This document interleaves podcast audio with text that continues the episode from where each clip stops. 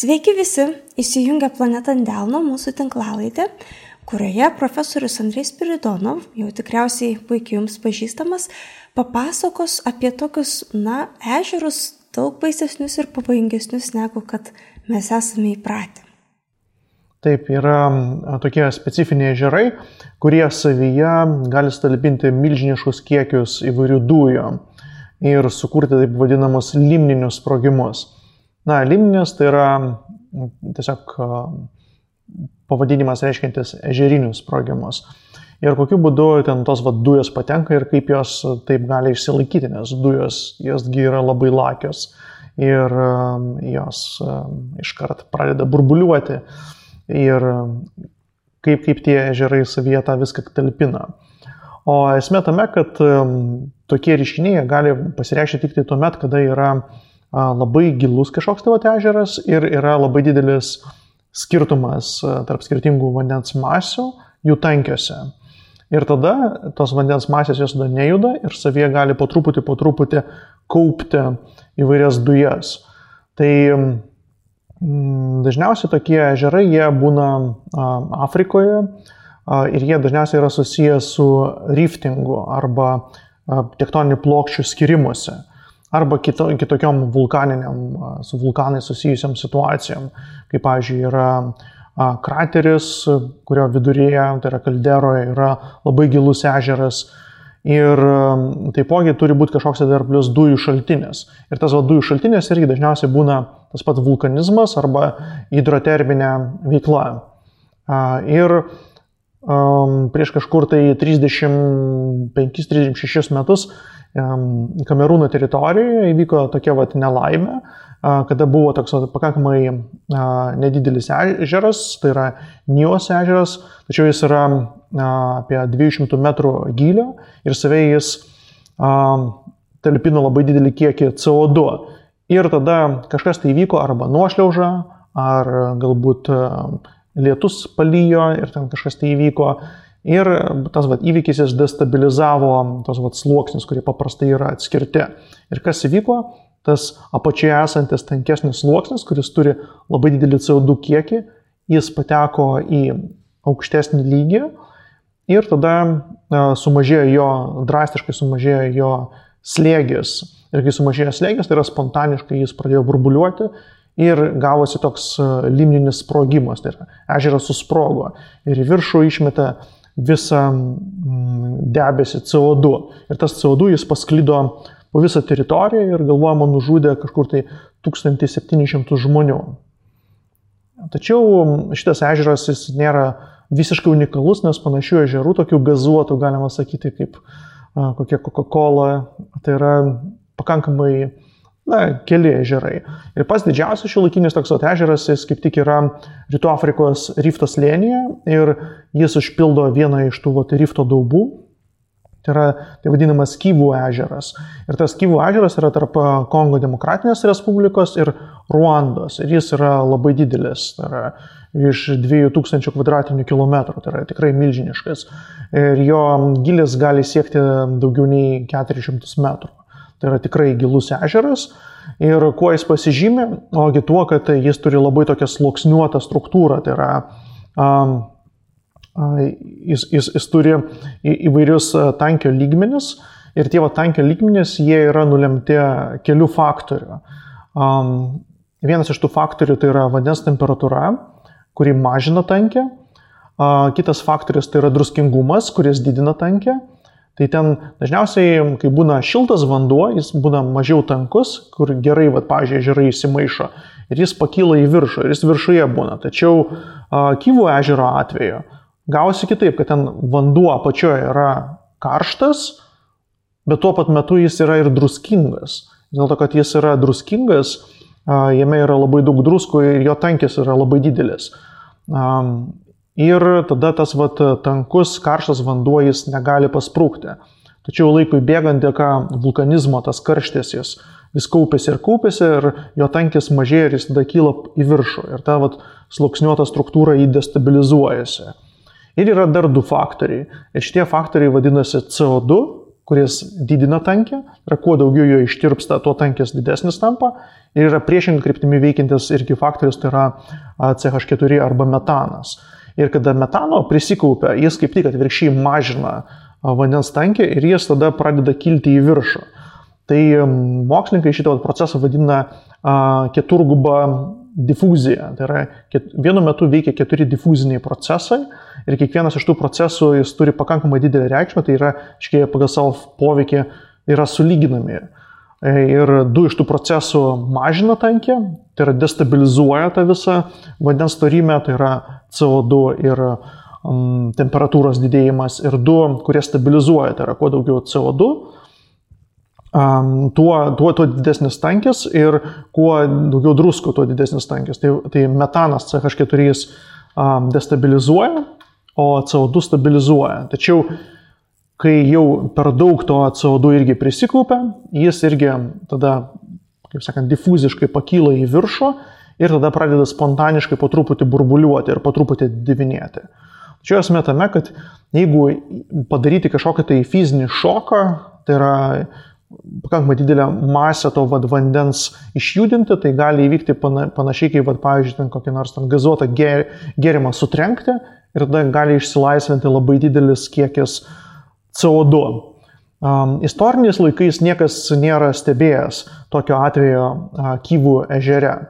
Tačiau prieš istoriniais laikais, analizuojant nuosidus sluoksnius, yra pastebėta, kad vat, vien, ties vienu lygiu išnyksta faktiškai visa gyvybė Kyvų ežere ir susikaupia kažkoks tai organika turtingas sluoksnis, kuris veikiausiai yra susijęs su mikroorganizmų veikla. Tai reiškia, visa sudėtinga gyvybė sunaikinama ir lieka tik tai mikrobai.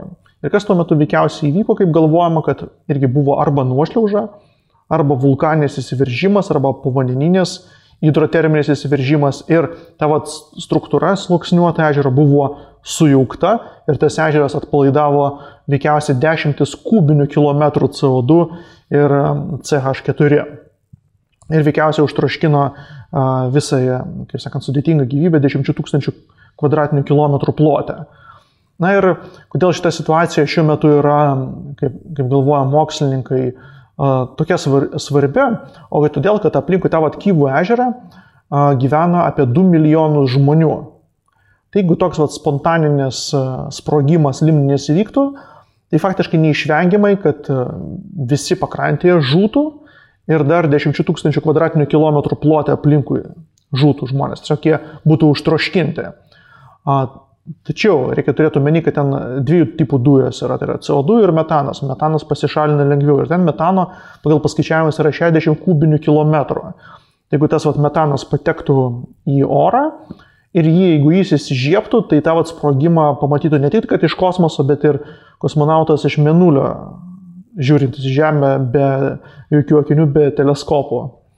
Pamatytų, kaip ten įsižiebė toks milžiniškas grybas, kuris ten būtų didesnis nei atominės bombos sprogimas. Dabar, kai tai pasako, tai man pirmiausia, kas į galvą ateina, tai tas vaizdas, kai į Coca-Cola įmeti mentos ir tada ten viskas užputoja ir užgazuoja. Bet, na, gamtoje turbūt kažkaip kitaip atrodytų toks reiškinys sprogimas. Na, galvojam, kaip tas galėtų atrodyti, tai tiesiog prasidėtų tai kažkokia tai grandininė reakcija, kadangi jis ten faktiškai yra prisotintas, uh, ir, na, tiesiog suburbuliuotų, tai yra milžiniški burbulai pakiltų ir dėl to, kad dujos jos um, išstumtų tą aplinkui save esantį vandenį, tai reik, reiktų įsivaizduoti, kad ten nebūtų vienas didelis pokštas, vienas didelis burbulas, tiesiog ten visas vanduo pradėtų kaip puta kilti, tiesiog įvyktų dekompresija ir iškart pradėtų kilti didžiuliame plote, didžiuliai irgi burbulai. Ir tada tiesiog tie CO2 arba metano burbulai, jie išstumtų aplinkui save esantį vandenį ir mes galėtume įsivaizduoti, kad ne tik tai įvyktų tokie vat, dujų sprogimai, bet taipogi ir ežero lygis spontaniškai irgi pakiltų per kelias minutės, galbūt nuo kelių iki keliolikos metrų, kadangi čia būtų toks, vat, galim sakyti, vandens ir, ir dujų mišinys. Tiesiog tokia savotiška puta pakiltų ir po to ten tiesiog didžiulis toks vat, debesis CO2, kuris yra sunkesnis už orą, jis užklotų visą, visą tą teritoriją, tūkstančių, galbūt dešimčių tūkstančių kvadratinių kilometrų plotę, kelių šimtų metrų sluoksnį ir užtraškintų tiesiog visą sudėtingą gyvybę. O, o aš dabar galvoju, ir metanas, ir CO2 žora sunkesni yra? Metanas, man atrodo, kad jis yra lengvesnis, tai yra 14. Ja. Tai gal jis tiesiog pakiltų į viršų? Jo, jo metanas, metanas tikėtina, kad pakiltų, tačiau arba oksiduotųsi, arba jis tiesiog užsidegtų metanas ir, ir bet galėtų būti sprogimas tada. Kas geriau, ar uždusti, ar tiesiog būti iščirškintam 14 km plote. Ar tokių, kaip sakot, užgazuotų ežerų yra ir daugiau, gal mes net ir Lietuvoje kažką tai tokio turim, ar čia vis dėlto na, nėra dažnas reiškinys, ar tai jie reti yra?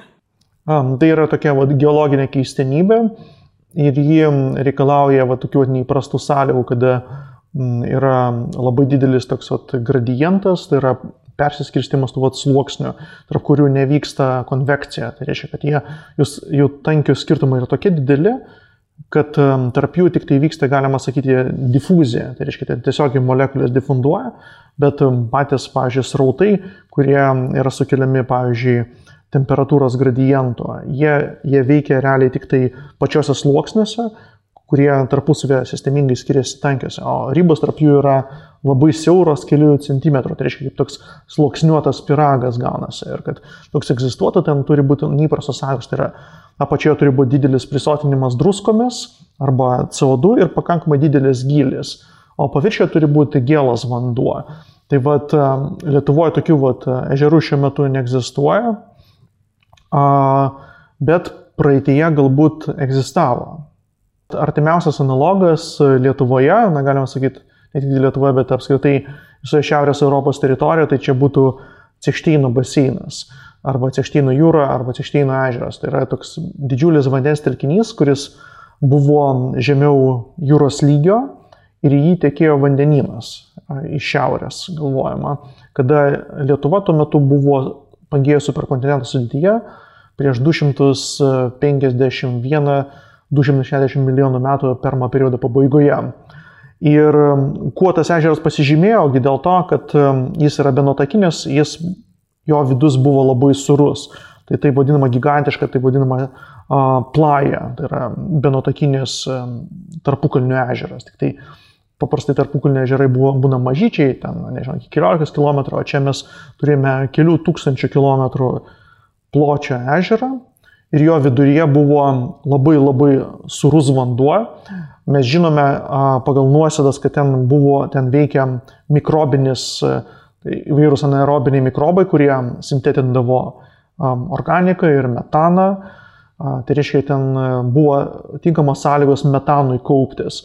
Ir taipogi mes žinome, kad centrinėje to ežero dalyje, tai yra Vokietijoje ir Lenkijoje, taipogi veikia hidroterminiai vulkaniniai procesai. Tai yra, jis turėjo būti prisotinamas iš apačios ten įvairių skyščių, fluidų, ten taipogi jo nuosėdose kasa varė ir žinoma, kad jis turėjo irgi prisotinti tą vandenį CO2. Ir tada mes turime centrinėje dalyje, tai yra labai tankų vandenį, kur yra jis persotintas druskomis, nes tos druskas iškrenta ir taipogi jis yra prisotinamas nuolatos CO2. O viršuje gyvenantis mikrobai, jie fotosintetina bet anoksinėmis sąlygomis ir tavo organikas kesta ir tada susidaro metanas irgi mikrobams veikia. Tai ten irgi turėjo būti labai analogiška tokia situacija Kyvų ežerui, kur ten šiuo metu žmonės netgi uh, iš to ežero pumpuoja metaną ir ten trečdalį savo elektros Ruanda pasigamino, grinai, va, iš to va, rezervuaro. Tai tuo metu ten buvo žymiai, žymiai didesnis rezervuaras, tai yra tūkstantį kartų didesnis nei Kyvų ežeras. Ir mes galime įsivaizduoti, kas galėjo būti, jeigu ten įvyktų kažkoks sukretimas. Na, tarkim, arba nuošliauža, tektoninis įvykis, arba kažkur tai arti ugnikalnis įsiveržia ir pastumė, ten kažkokį tai smūgį duoda. Tai tikriausiai, um, jeigu, jeigu ten būtų paleistas visas tas metanas, tai būtų labai įspūdingi ferverkai, kur veikiausiai matytųsi per pusę žemės. O CO2, CO2 aišku, ten irgi galėjo, galėjo užtraškinti pakankamai ne, nemažą plotą, žm, tas, ne, ne, nemažą plotą teritorijos. tuometinėme Pangėjos žemynė.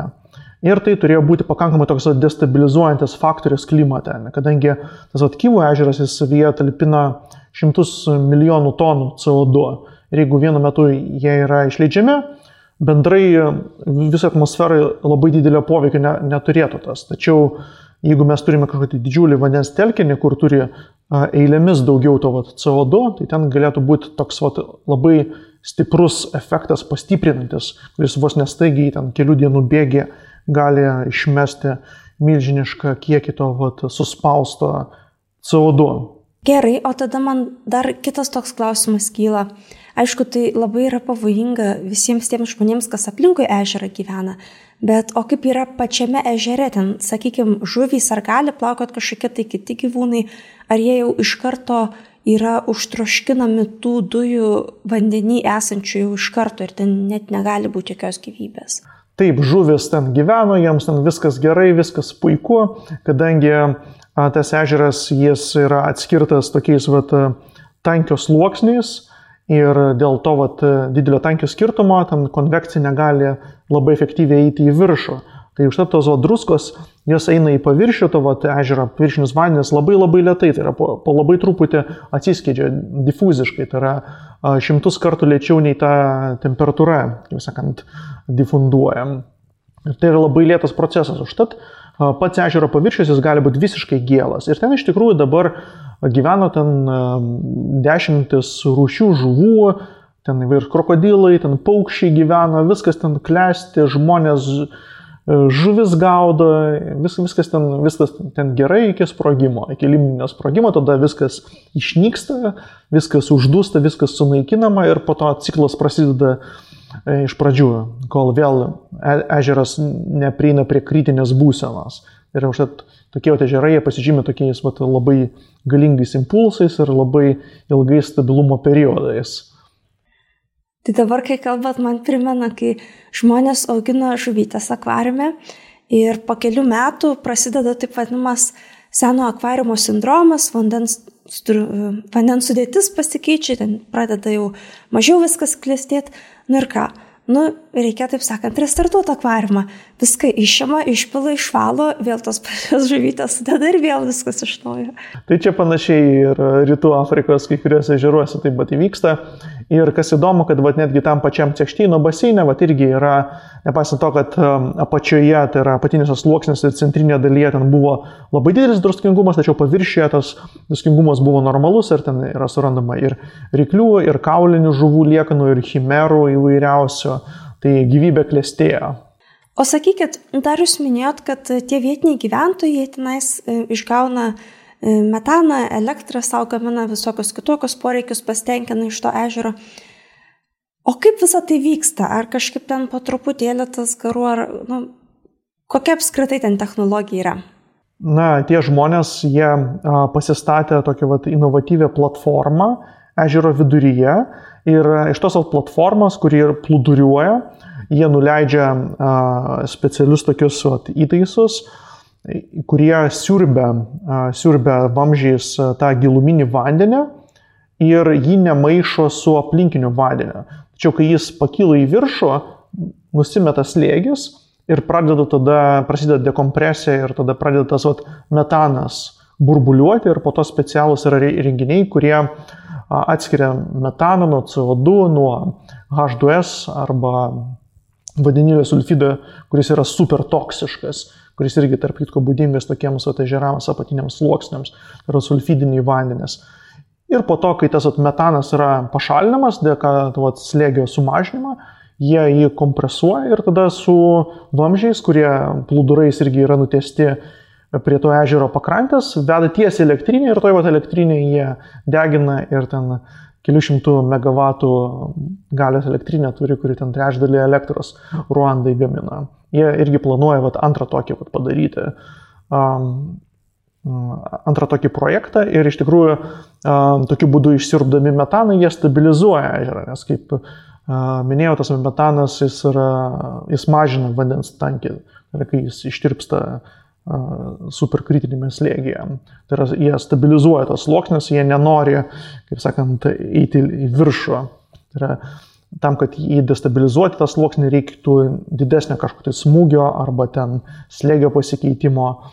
Tai tokiu būdu jie išgauna ir energiją ir tuo pat metu neleidžia žūti milijonams žmonių.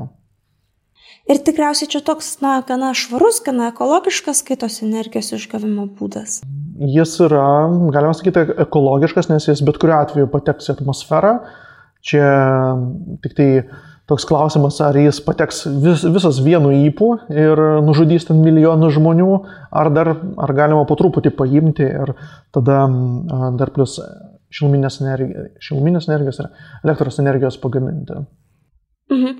O po to tas vanduo, iš kurio visas tas metanas yra išimtas, jisai po to kažkur. Jis atgal yra gražinamas į apačią, tai yra jis yra nupompuojamas į ežero dugną.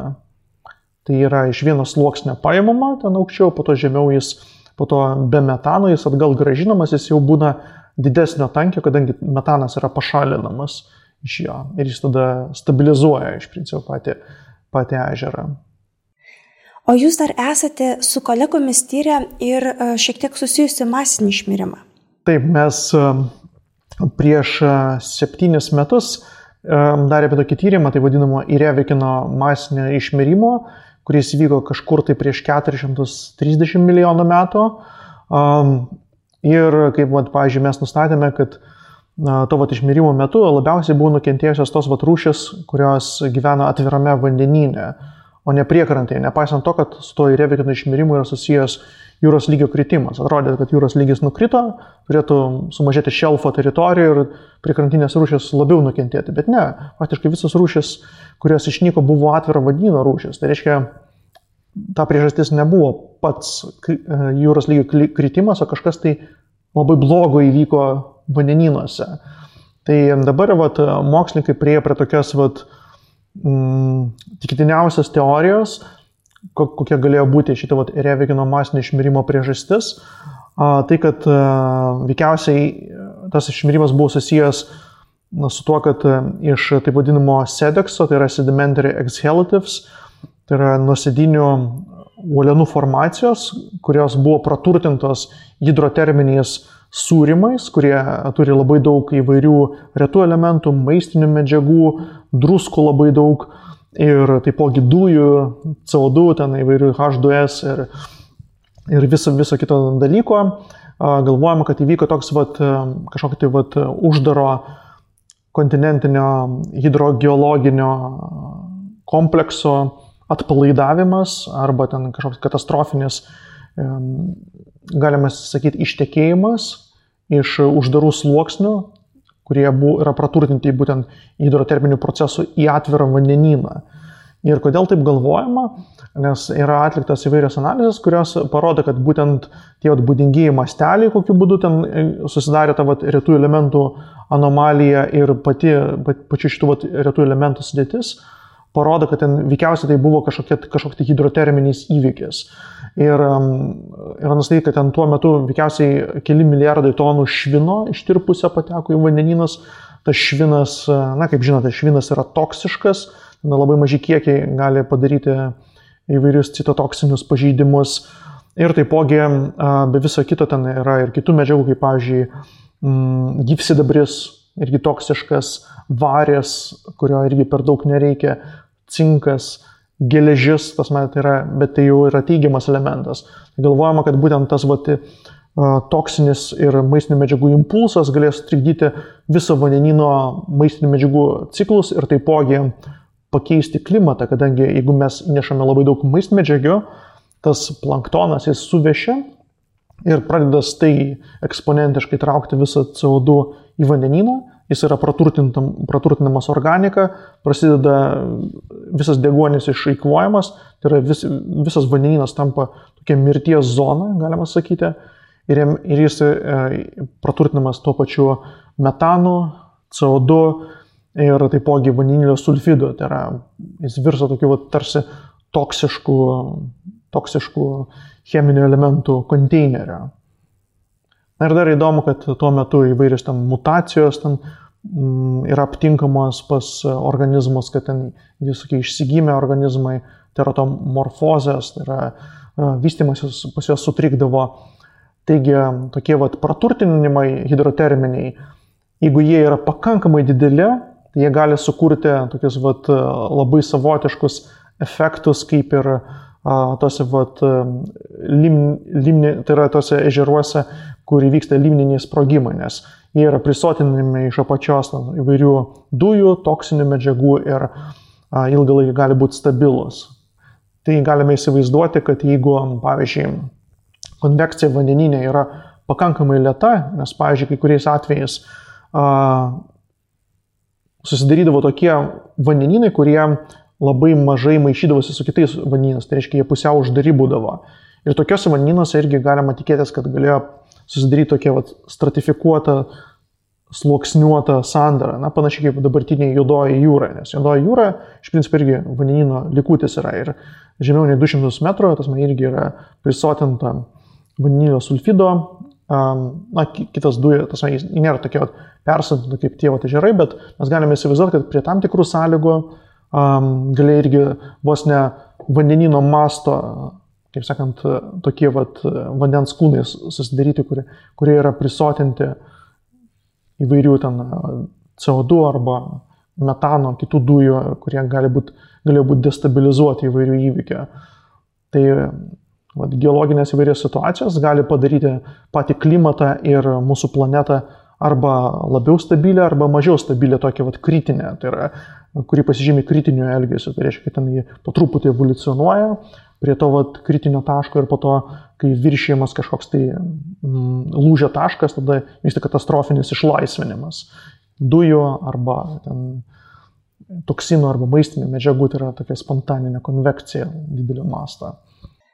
Bet, na, ar galėtų tokios sąlygos teoriškai bent jau susidaryti bet kokiame vandens telkinyje? Tai priklausytų nuo to, koks yra druskingumas, kas, kas nulėmė vandens tankių pasiskirstimą. Ir tas vandens telkinys turėtų būti pakankamai gilus ir tam, tam kad ta va, difuzija druskų būtų pakankamai lėta, kad iškart nesusimaišytų.